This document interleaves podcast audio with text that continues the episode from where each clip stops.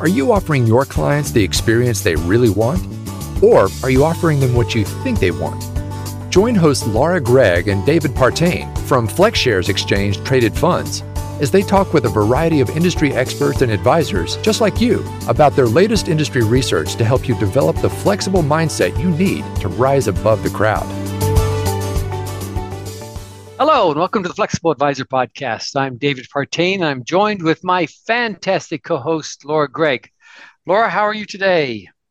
David, we're recording this on a Friday afternoon before the holidays. I could not be better, and I could not be more excited about the guest we have today and the content we're going to share. Yeah, I have a sweet spot in my heart for this guest too. And um, since this is going to be at the beginning of the year, to start the year, we are very super excited to be sharing these insights from our friends at Bloomberg Research on the state of the advisor landscape.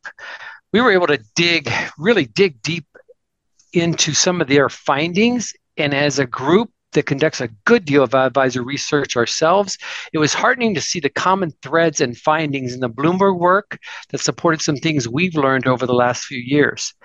So today we have Michelle Lynn with us. Michelle is Global Head of Data Science and Insights at Bloomberg and has been conducting advisor research for some time.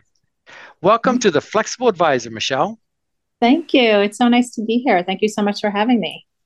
You bet. I am hoping you can give our listeners a bit of background on yourself and your role at Bloomberg. Sure. So, like you said, I do head up the data science and insight team, as well as the planning and campaign management team for the Bloomberg Media Organization. Basically, I'm responsible for all the data, research, and planning teams globally. So, I provide insights and intelligence to drive solutions for advertising clients and to stimulate revenue growth. All right. So, now that we know your role, Michelle, how long have you been conducting it, and what you are researching now, and why Bloomberg invests in it in general?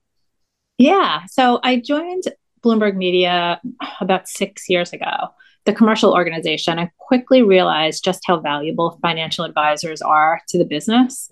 But within, within the commercial organization, I couldn't find any individual or a data set that could put a face on advisors or that allowed me to really get under their skin. I looked at, you know, online. The data I found online was good, but a bit unemotional. So we decided to create our own study, which is really a combination of qualitative and quantitative research. We've completed five waves since 2017, and the research really aims to provide a deeper understanding of intermediaries at a time when the financial industry continues to be disrupted by technology, redefined by regulatory change, and it allows for a comprehensive view of the distinguishing attitudes and motivations and behaviors, as well as a conduit to activation for marketing to advisors. So, wanted to really complement the types of work that you do with more of an emphasis on maybe the human side and how to connect with them.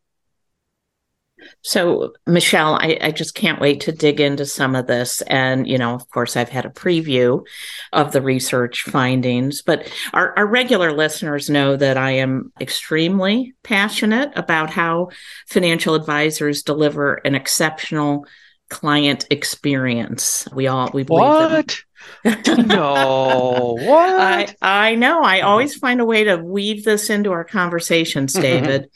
But yes, I truly, do truly believe that that client experience, not service, but that client experience will always be the differentiator. And rarely will the differentiator between advisors be solely investment performance. I, I believe that providing a great client experience uh, is how advisors are able to retain clients and how they're able to grow assets with their existing clients. In fact, we have a whole research study on growing wallet share and in how they're able to get referrals. So, Michelle, if you would, please tell us what you learned about where advisors are putting emphasis into their practices. And is it focused more on investments or relationships or a little bit of both?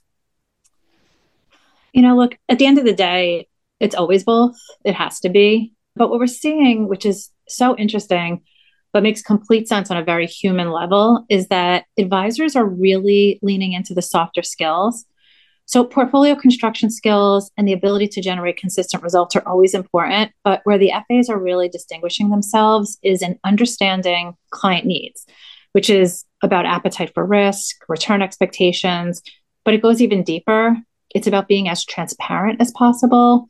It's also about demonstrating the ability to quickly simplify complex financial concepts for these clients. You know, these are very confusing times that we live in. And I think they're really leaning into the relationship a little bit more. So we, you know, we're this is the end of 2022, just a, a terribly volatile market environment for fo- most of the year.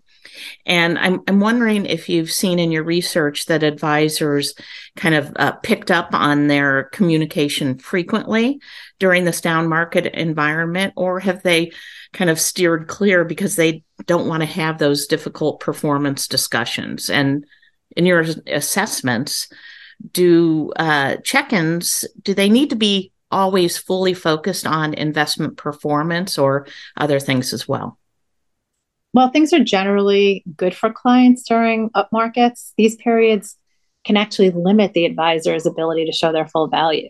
And we've seen that. Um, we saw that the first few years of fielding the study that the calls are only really happening when there is volatility when there is uncertainty. So we saw that in the first few years of the study that I was saying, and, and then comes 2020, um, which was like a roller coaster. But down markets, as stressful as they can be, really gives advisors the opportunity to strengthen relationships and offer the guidance clients need. While some advisors choose to stay in the background, as you point out, and avoid tough conversations during the more turbulent economic times, others lead the way for their clients. And I think it pays off. I think it takes their business to new heights. Yeah, I think that, you know, I mean, in down market, we all know that money is probably more in motion uh, than ever. And um, if you're not checking in with your clients, another advisor might be checking in on them for you. Yeah, it's that. And it's also, you remember like two or three, maybe three years ago, it was that, oh, I could just do it myself. What yeah. are you adding? now we know the value. We know the value every single day. Exactly, exactly. So, you know, I want to I want to kind of pivot to a little bit of a different conversation. Um, I know your survey looked into the diversity of advisory firms, and uh, our regular listeners know that this is something that we at FlexShares uh, are passionate about, and we've also done quite a bit of research work and trying to understand it both from the investor perspective and the advisor perspective. But our firms, Michelle, are they becoming more diverse in terms of their advisory teams? And what about the clients that they're serving? What what did your research find? Laura, this is also a space that I'm very passionate about. As you know, this group as a whole tends to be very homogeneous. I think we've seen really. is that news? Is that news to your listeners? they all look like David, and we love it. Except I have gray hair, white hair. Oh my God, so do I. but I think over the past few years, we've seen a little bit of movement, and I'm speaking about a few percentage points as it applies to gender. A few more women advisors than when we started the study, but definitely not enough, and not enough diversity in general advisors don't believe that their firms have made enough of an effort in recruiting from more diverse backgrounds and this is a big mistake there are so many DE&I initiatives happening to diversify companies boards c-suites colleges and universities and if you think about millennials who are now they now account for the lion's share of the workforce and are the most ethnically diverse generational cohort ever in the us and gen z is coming up quick investors will be, will be more diverse which will happen organically just given the composition of those generational cohorts. But the advisor population is not going to change in lockstep with the overall population, and effort needs to be made here. So if you're a young, successful woman of color who's looking for an advisor, you are hard pressed to find someone who looks like you or who understands your needs more deeply. And I think it's a it's a real mistake the hiring process is hard. And what we found, Michelle, was that if I'm getting this right, from memory, I think, you know, 62% of advisors, when they have a spot open, they go to their own personal social networks um, to fill that role. So if you're just fishing in the pond of people that are like you, it's you know less likely that you'll find more diverse opportunities. But you know, as you say, millennials are diverse, and Gen Z, I've I've read that they're even more diverse of a population than yeah. millennials. So um, you know, if you want to monetize that business and keep it going in the future, you know, we all need to make a concerted effort. But I, you know, I, there's another area of focus that uh, we have hit on uh, in our world and that showed up in your survey as well. Uh, and that is the ESG space. The work that we've done suggests that investors, much more so than their advisors, are are interested in sustainable investing Yet there are, you know, numerous headwinds for sustainable investing. And to a great extent, you know, it's gotten a lot of bad press this year. In some cases, it's been cast as a political thing. And given the environment we've had this year of inflation and the huge gains by energy producers and and all of that, many ESG funds really, you know, which had no or little exposure to energy stocks have struggled. They had a great year in 2021, a terrible year in 2022. But what I'm often hearing is like, you know, see, they don't they don't perform well, as if, you know, there's no other investment in the world that has an off year. You know, I mean, investments are created and some years it favors them, other years it doesn't.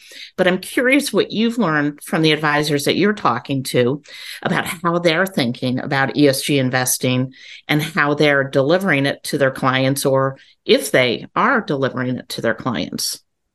Yeah, this is this is a tricky one. And I agree that there is a bit of political leaning happening here According to our study, which surveys advisors, over half of the advisors cite a lack of client demand as the main barrier to incorporating ESG into their clients' portfolios more broadly. We've had some interesting conversation about whether it's truly a lack of demand or is it that the advisor is not as open as they could be to those conversations. But you know that goes hand in hand with some of the other barriers, such as the performance concerns that you mentioned. And yes, that's taken out of context, I think, uh, you know, as you, you're comparing it to other investments. But we actually, and another another barrier there is the lack of defined standards as to what constitutes ESG. And we asked them not about the acronym, but to tell us what ESG investing is. And there's some consensus around it being a set of standards used by socially conscious investors to achieve societal outcomes but then there's like 20% of advisors that look at it very tactically, like it's a product that can be added to portfolios to satisfy these clients. I think there's more work that needs to be done in this space overall because it still seems to be a gray area. Yeah, I, I, think that there's a long way to go. And, you know, I know that we look at it also as, you know, it, it's an investment first and foremost. And uh, it's it's a lot of data, right? As well, you know, and and how can you use these inputs to help mitigate risk or at least try to manage it. So I'll be interested to see if that you see any movement in your next uh, delivery of this survey. Yeah, I, I know that your research also got into the adoption and, and attitudes around, well, my favorite vehicle, which is ETF.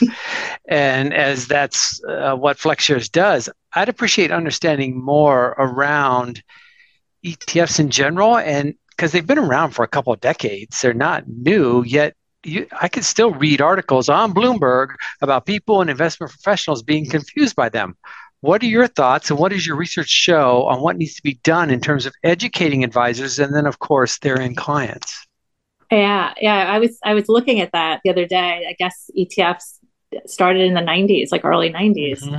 But I, I do think a lot of progress has been made in terms of you know the clarification or or demystification but I, I, still think that there's there are some lingering myths especially around the importance of price that it mm-hmm. should be the primary concern in investing and the familiar whether you know this concept of whether etfs are actively or passive, passively managed so that comes up a lot even though the articles are but there, there are people who are like speaking about it broadly yeah. that there still seems to be some confusion but i think education is key remember they have a ton to learn and they also need to be able to simply communicate what it means to their and their role to clients. I think bite-sized pieces of information that is easy to consume like regardless if they've been around 20 years or more like there's still some again some gaps in terms of, of their knowledge and comfort level. I definitely think that there's been strides but still more work to do.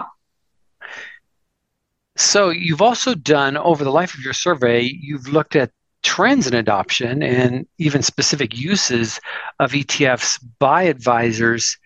What do you think are driving some of those of those uh, specific uses and adoption and trends? Yeah, yeah, we have, and we've seen more adoption of ETFs and more of a comfort level. They're less concerned about the growth than than they they were even five years ago because we started tracking this five years ago which I guess it made some uncomfortable. But many of the advisors now that we speak to just really see ETFs as a powerful tool, like whether it's about flexibility, diversification, lower costs. I think, in short, just a good tool for constructing portfolios with with ease. So that's definitely been an uptick in the survey over the last several years. Yeah, well, that that of course warms my heart. And given that it's the end of the calendar year, and it's it always seems like you have not just reflection, but you also then put out what you're going to do in the year ahead. And I think some of the insights you've shared what will be helpful for the advisors considering which area they're looking at, whether it's relationship based or investment based, and where they're going to put their focus. What key considerations would you suggest advisors lean into as they contemplate their 2023 service model? I don't know. I think advisors are having a moment right now. Mm. You know, like the market fluctuations really allow advisors to truly be there for their clients, provide the guidance, provide the reassurance. And while we know that the client base has become increasingly demanding, maybe that's not such a bad t- thing with such uncertainty. Like maybe this is the time to really shore up your relationships because we know re- referrals are such a big part of this business. Mm-hmm. I think being there for the clients now, again, could bring their business to new heights next year. I feel like uh, you know it's been kind of speed dating here. We've we've thrown out a lot of topics and and covered a lot of a lot of things. But are are there any themes that you found in, in, either your latest research or over the course of this research study that we haven't touched upon today that that you think uh, might be particularly insightful for advisors? Um, hmm. Themes. I mean, I think one of the things we always measure in the study is really what are their critical business concerns? Like, what are the things that keep them up at night? And you could say, like, this whole year is what is keeping them up at night. yeah.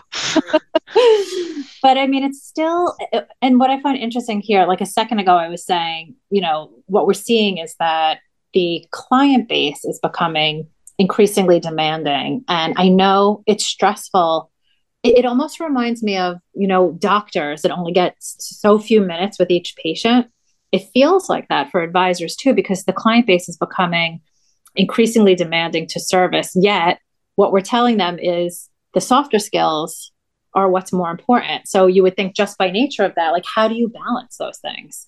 That's something that i feel like we need to help with. And i think part of that is through communications and media and content and getting there more quickly, especially for the harder to understand topics. In previous waves, we've seen attracting new clients is a top business concern. Clearly, the inflationary environment is a top business concern, the regulatory environment. But I really think it's about managing growth and, and that that demanding client base because at the end of the day, there's only so many hours that they have. So Michelle, I, we've done a, a 12 year research study on on you know some of the things that you were just mentioning. It's been on you know where where do advisors find the ability to scale their practice, and you know are they taking advantage of outsourced solutions, whether that's outsourcing investment management functions or compliance or marketing or, or whatever it is, and we found that most advisory firms are are finding things that they can outsource in order to give them more time. Because as you as you say clients are more demanding. It's not just manage my investments. It's manage my investments come up with a financial plan for me help me you know do my legacy planning help me find elder care for my parents and a whole host of things that you know were never on the docket when we were kind of in the brokerage mentality. So you know, it is interesting to see what will happen. And I'm looking forward to gaining more insights from your your ongoing study. Yeah, I think like if I think about what I know of this space, it started with investing, then planning, and now it's about experience and life and life planning, as you say. Yeah. Um, I was speaking to an investment manager who said she spent a, a lot of time with a, a, client helping her to decide what generator to buy. You know, I think I think some of the wow. the lines blur here, which you know, outsourcing is interesting. And and as you said, all of that, it occurred to me that you know, even with fintech, everyone is also targeting these advisors with advertising. So I think it could be overwhelming. And the other thing that we know about advisors is that a lot of people get into advising for work life balance because they can control that a little bit more than before. And I'm just wondering if, similar to all of us, given the changes and the digital adoption acceleration as a result of the pandemic, if they still have that work life balance. Yeah, I mean, time has always been the number one reason that advisors turn to outsourcing in our in our study. So it, yeah, we talked earlier in the conversation about attracting more women and uh, more people of color and diverse populations, and I think the best way that we can do that is that work life balance, if it you know if it still exists. Yeah, yeah, because it should allow them to fit this and other things in their life, but I think we're all working a little too much these days. oh, I know Laura is. So, so Michelle, you've been doing this survey for a while. Is there anything that you look you look back and you go, "Wow, that was controversial at the time, and now it's just like the accepted wisdom"? it's standard? Is there is there anything you point to within the survey that really stood out when you did the first one? You were like, wow, and now, eh, no big deal. I think one interesting thing to me, I don't know if it's interesting to you, is the adoption of social media.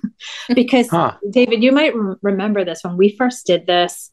Um, and we asked advisors about social media. It's they didn't know what it was, and this yeah. is just five they didn't know how they could incorporate it into their business. They didn't know how they could use it to market themselves. They didn't know how they could use it to distribute content. There were so many compliance concerns. There was a lack of credibility. And now it, it's growing like crazy in this space with yeah. extreme credibility. And I, I don't know why that just strikes me as something really interesting. There's something really interesting about it. Yeah, that's a big that's a big change. I remember now talking to you uh, back when you first did the first survey and how different it is now. That's that's interesting. Well, Michelle, you've offered us again great information, and uh, it is always a delight for me to talk to you and to have you on the podcast today was especially great for us. Will you promise to come back and nerd out with us again? Yes, anytime. I would love to. Absolutely. Well, thank you so much. You're very welcome. Thank you. If you're an advisor and would like to know more about Michelle and her research, please just review the show notes at the end of this podcast. Thanks for listening to The Flexible Advisor. We created this show for advisors to help them grow their business. If you like this podcast, consider subscribing and leaving us a five star rating, and most importantly, sharing our podcast with other advisors. For myself and Laura Gregg, we want to thank you, our listeners, for joining us on today's episode of The Flexible Advisor. Thank you for listening to the Flexible Advisor podcast. Click the subscribe button below to be notified when new episodes become available. The information covered and posted represents the views and opinions of the guest and does not necessarily represent the views or opinions of FlexShares Exchange traded funds or Northern Trust. All investments involve risk, including possible loss of principal. Before investing, carefully consider the FlexShares investment objectives, risks, charges, and expenses. This and other information is in the prospectus and a summary prospectus, copies of which may be obtained by visiting www.flexshares.com. Read the prospectus carefully before you invest. Foreside Fund Services LLC distributor. The content has been made available for informational and educational purposes only. The content is not intended to be a substitute for professional investing advice. Always seek the advice of your financial advisor or other qualified financial service provider with any questions you may have regarding your investment planning. Although we attempt to keep the information complete and current, we do not warrant that the content herein is accurate, complete, or current. We make no commitment to update the content herein. It is your responsibility to verify any information before relying on it. The content of this podcast may include technical inaccuracies. We may make changes in the products and or services described herein at any time. We provide you this information with the understanding that we are not rendering accounting, legal, or tax advice. Please consult your legal or tax advisor concerning such matters. Please remember that all investments carry some level of risk, including the potential loss of principal invested. They do not typically grow at an even rate of return and may experience negative growth. As with any type of portfolio structuring, attempting to reduce risk and increase return could, at certain times, unintentionally reduce returns. An ESG investment methodology that includes and excludes issuers and assigns weights to issuers by applying non financial factors such as ESG factors. Such ESG investment methodology may underperform the broader equity market or other investment products that do or do not use ESG investment criteria. An ESG investment methodology will influence exposure to certain companies and sectors. Currently, there's a lack of common industry standards relating to the development and application of ESG criteria, which may make it difficult to compare an ESG investment methodology with an investment strategy of another investment product or funds that integrate certain ESG criteria. The subjective value that investors may assign to certain types of ESG characteristics may differ substantially from that of an ESG investment methodology or a data provider. Not all FlexShares ETFs have an ESG focus. For more information on which FlexShares ETFs have an ESG focus, please visit flexshares.com.